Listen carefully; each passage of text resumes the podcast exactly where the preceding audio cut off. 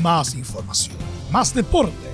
Estadio en Portales ya está en el aire con su edición matinal. La primera de Chile, uniendo al país de norte a sur.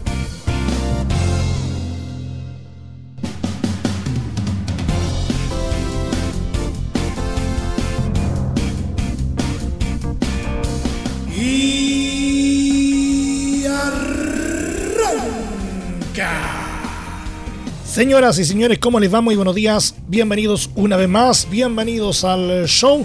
Ojalá que hayan disfrutado este fin de semana largo, por cierto. Ojalá hayan descansado harto. Nosotros estamos eh, listos, preparados para retomar la entrega informativa. Básicamente vamos a, a estar hablando de lo que quedó de la fecha 25 del torneo nacional vamos a estar eh, contándoles algunas eh, cositas relacionadas con las clasificatorias, ¿no es cierto? Eh, sobre todo después del triunfo de Chile ante Paraguay, que ahora comienza a enfocarse en el partido contra Venezuela del día jueves y que por supuesto será transmisión de Estadio en Portales. Y en el Polideportivo vamos a estar bastante cargaditos al tenis el día de hoy. Todo esto y más en 30 minutos, como siempre. Comenzamos con esta nueva entrega de Estadio Portales AM.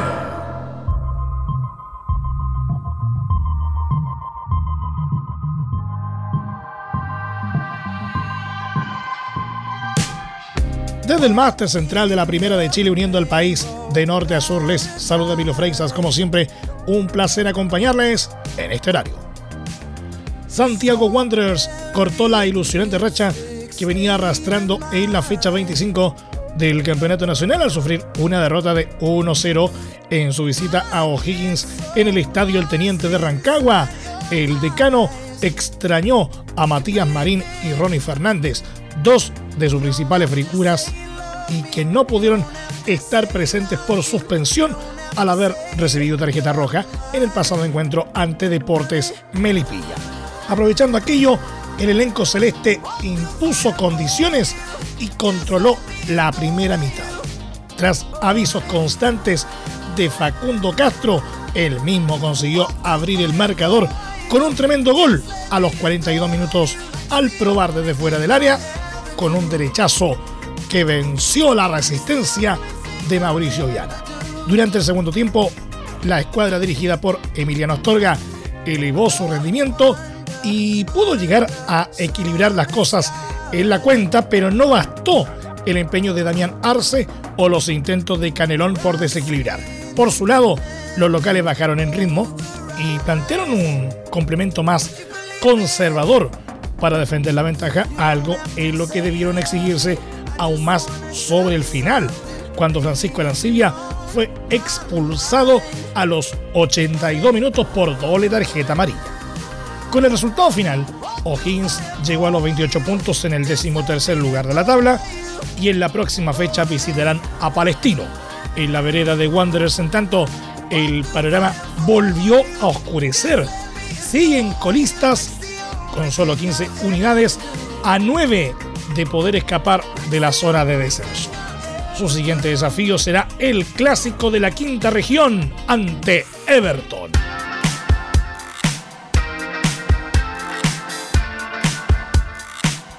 Curicó Unido salvó un punto importante en su lucha por la permanencia luego que empató 0 a 0 en un complejo duelo ante Ñublense por la fecha 25 del Campeonato Nacional, jugado en el Estadio Bicentenario La Granja de la ciudad tortera.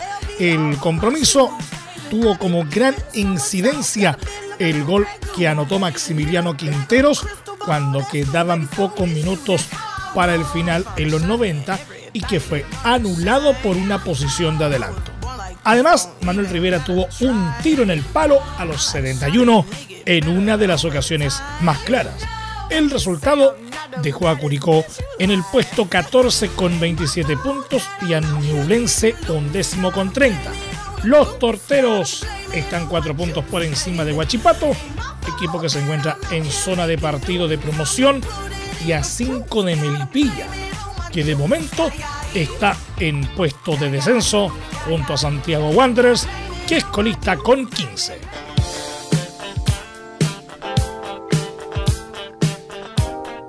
Cambiamos de ámbito porque este lunes la Federación de Fútbol de Chile anunció que Gianni Infantino, presidente de la FIFA, visitará el país el próximo fin de semana.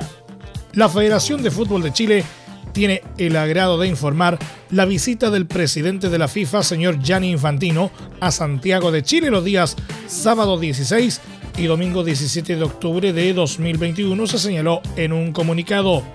Se explicó que la cita se enmarca dentro de la gira que encabeza el máximo dirigente del fútbol mundial a Sudamérica. Durante su estadía, se reunirá con el presidente de la Federación de Fútbol de Chile, Pablo Milán, con los miembros de la comunidad del fútbol y con autoridades del deporte. Además, se revisarán proyectos en curso y futuros, añadió el escrito. Por último, se indicó que la visita será una gran oportunidad para compartir visiones sobre el desarrollo y futuro del fútbol chileno.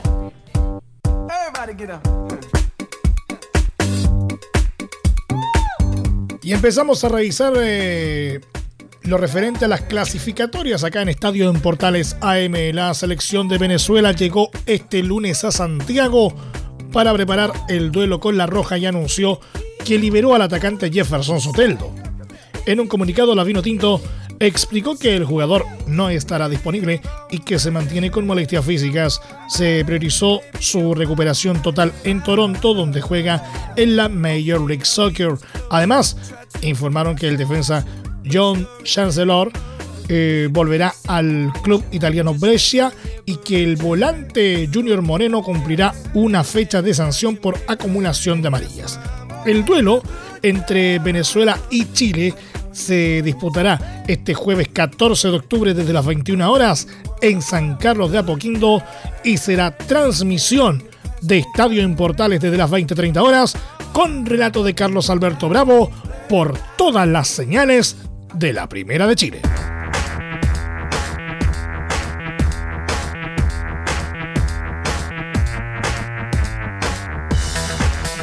Da para preocuparse Martín Lazarte decidió darle libre a los jugadores de La Roja después de la victoria ante Paraguay que le dio vida a la selección en la lucha por clasificar al Mundial de Qatar. Según informaciones emanadas desde Juan Pinto Durán, los propios futbolistas le habrían pedido al DT permiso para salir de la concentración. El adiestrador dio el sí y tendrán que regresar este martes en la mañana después de varias horas fuera del centro deportivo donde entrena la Roja. Los jugadores llevan concentrados una semana completa después que comenzaran a arribar a Juan Pinto Durán desde el lunes pasado. Antes de regresar este martes, todos deberán realizarse exámenes de PCR. Otra de las novedades en la selección fue la confirmación de que Pablo Díaz no tiene desgarro y seguirá en evaluación para ver la opción de que pueda estar el jueves. Los demás están todos disponibles, salvo Charles Aranguis, que salió expulsado ante Paraguay.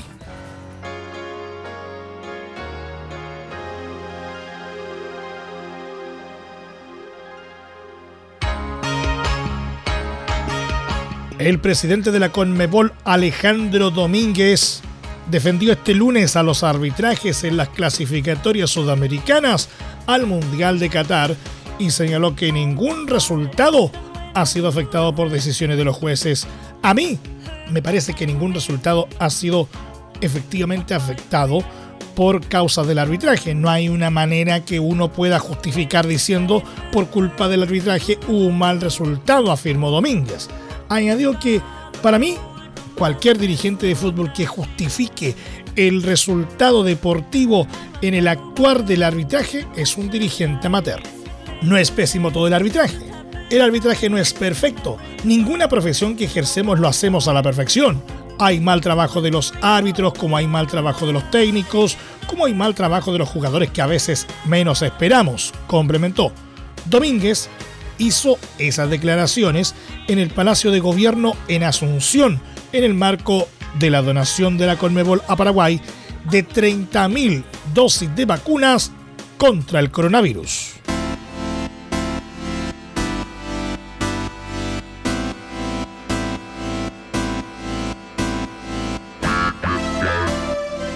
Alemania se convirtió este lunes en el primer equipo clasificado al Mundial de Qatar 2022 luego de asegurar el primer puesto del Grupo J de las clasificatorias europeas. Los germanos golearon por 4 a 0 a Macedonia del Norte de visita con tantos de Kai Havertz a los 50, Timo Werner a los 70 y 73 y Jamal Musiala a los 83 y sellaron su boleto a la cita planetaria, sumándose naturalmente al organizador. Este es el primer éxito del dénico Hans Dieter Flick, quien en todo caso tomó al equipo con la clasificatoria en camino, reemplazando a Joaquim Lowe, campeón del mundo en Brasil 2014. De todas formas, este grupo tendrá más acción en noviembre con los alemanes recibiendo a Liechtenstein y los macedonios visitando a Armenia en la lucha por un lugar en el repechaje. Nadie dijo que clasificar sería fácil, pero tampoco nada es para siempre.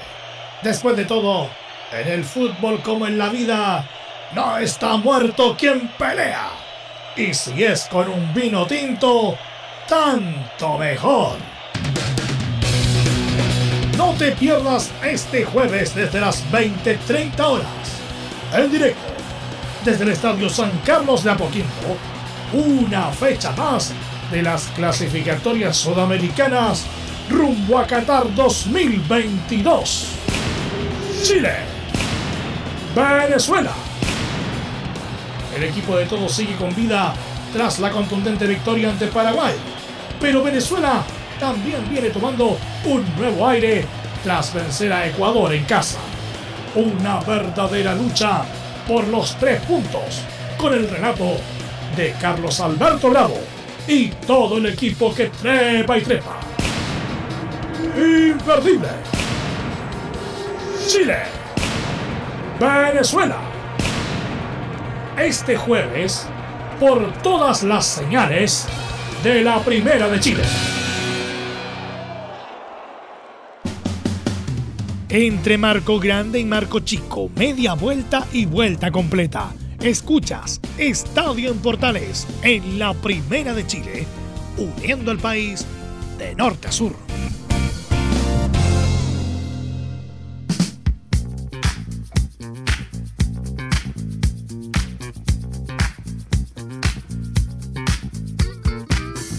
El director deportivo del Real Betis, Antonio Cordón, llenó de elogios la labor del entrenador chileno Manuel Pellegrini con el club, que está muy cerca de puestos de clasificación a Copas Europeas y con un gran nivel en Europa League. Está claro que Manuel Pellegrini está consiguiendo lo que para muchos era impensable. Manuel, al final, con su experiencia, su talante, el respeto que transmite a los jugadores en el vestuario, la forma que tiene de entender el fútbol, creo que es el entrenador idóneo para el Betis, dijo en entrevista con Mundo Deportivo. El dirigente añadió que ojalá el Betis tenga la suerte de tener a Manuel durante muchos años. El tipo de jugador que trae es futbolero. Manuel lo que busca es jugar al fútbol, no especula siempre quiere jugar al ataque. Esta forma de ser y trabajar suya y de su cuerpo técnico encaja perfectamente con la filosofía del club. Está claro que el éxito del Betis se debe en gran parte a Manuel. El 90% del éxito del Betis al día de hoy es de Manuel y después los que estamos alrededor tratamos de ayudar para que tenga el mejor ambiente posible la mayor calidad de trabajo posible y exigencia para que le saque el mayor rendimiento posible al equipo cerró. El próximo desafío para el Betis de Pellegrini y de Claudio Bravo será el lunes 18 de octubre ante Alavés en una nueva jornada de la Liga Española.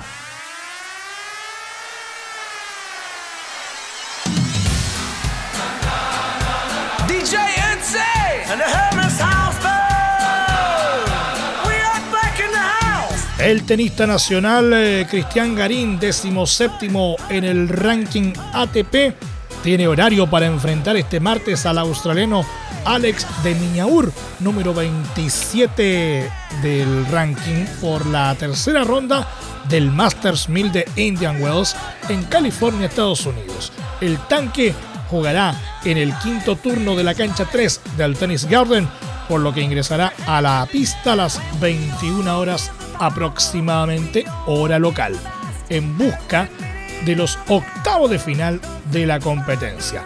Gago y de Miñaur tienen solo un antecedente en el circuito internacional con victoria para el oceánico en la segunda ronda del US Open 2019. En caso de ganar este duelo, Garín enfrentará en la ronda de 16 mejores del torneo al ganador del duelo entre el italiano Fabio Fognini, número 30, y el griego Stefano Sisipas, número 3.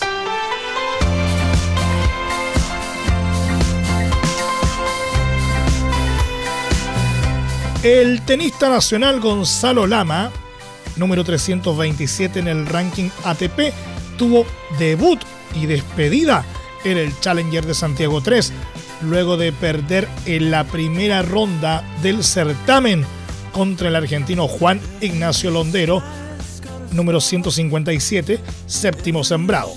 Lama perdió por 6-2, 3-6 y 6-1 en 2 horas y 5 minutos sin poder reeditar la buena semana que tuvo la semana anterior también en la capital chilena, llegando a cuartos de final. También sucumbieron los chilenos Matías Soto, 906, contra el trasantino Nicolás Kicker, número 276, y Benjamín Núñez ante el igualmente argentino Pedro Cachín, número 274.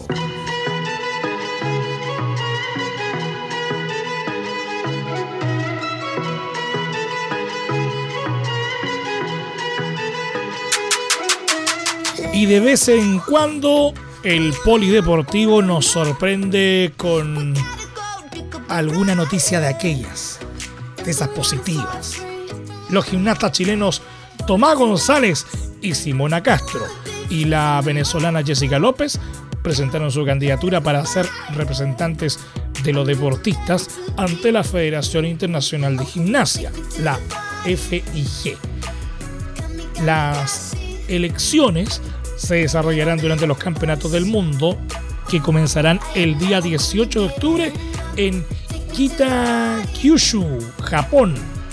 Los participantes en esta competición podrán elegir un representante de gimnasia artística masculina entre cuatro candidatos: Tomás González, el iraní Sadresa Keika, el rumano Marian Dragulescu y el esloveno Aljas Pegan que ocupa el puesto en la actualidad. González, tres veces finalista olímpico, tiene también experiencia directiva como presidente de la Federación Chilena de Gimnasia.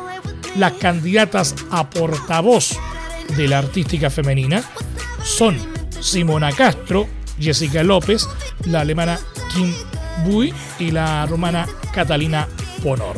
En estas elecciones, el conjunto de gimnastas de cada federación nacional tiene un voto. Los elegidos ocuparán su puesto el 1 de enero de 2022 al 31 de diciembre de 2025.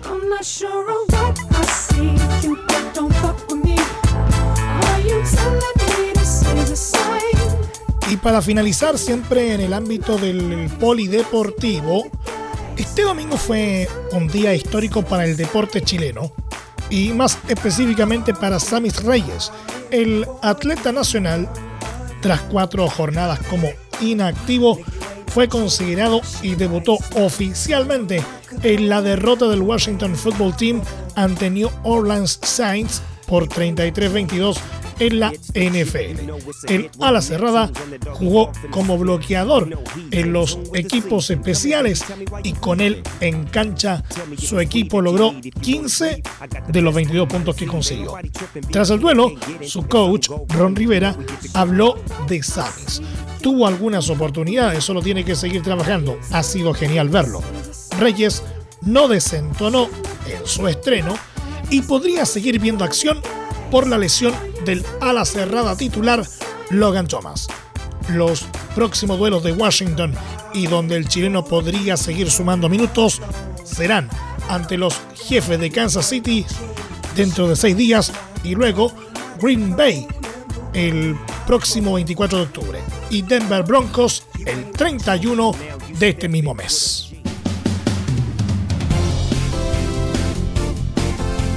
Nos vamos, muchas gracias por la sintonía y la atención dispensada. Hasta aquí nos llegamos con la presente entrega de Estadio en Portales en su edición AM, como siempre, a través de las ondas de la Primera de Chile, uniendo al país de norte a sur. Les acompañó Emilio Freixas. Muchas gracias a quienes nos eh, sintonizaron a través de las distintas plataformas de Portales Digital, a través de la red de medios unidos en todo el país y por supuesto también a través de la Deportiva de Chile, radiosport.cl.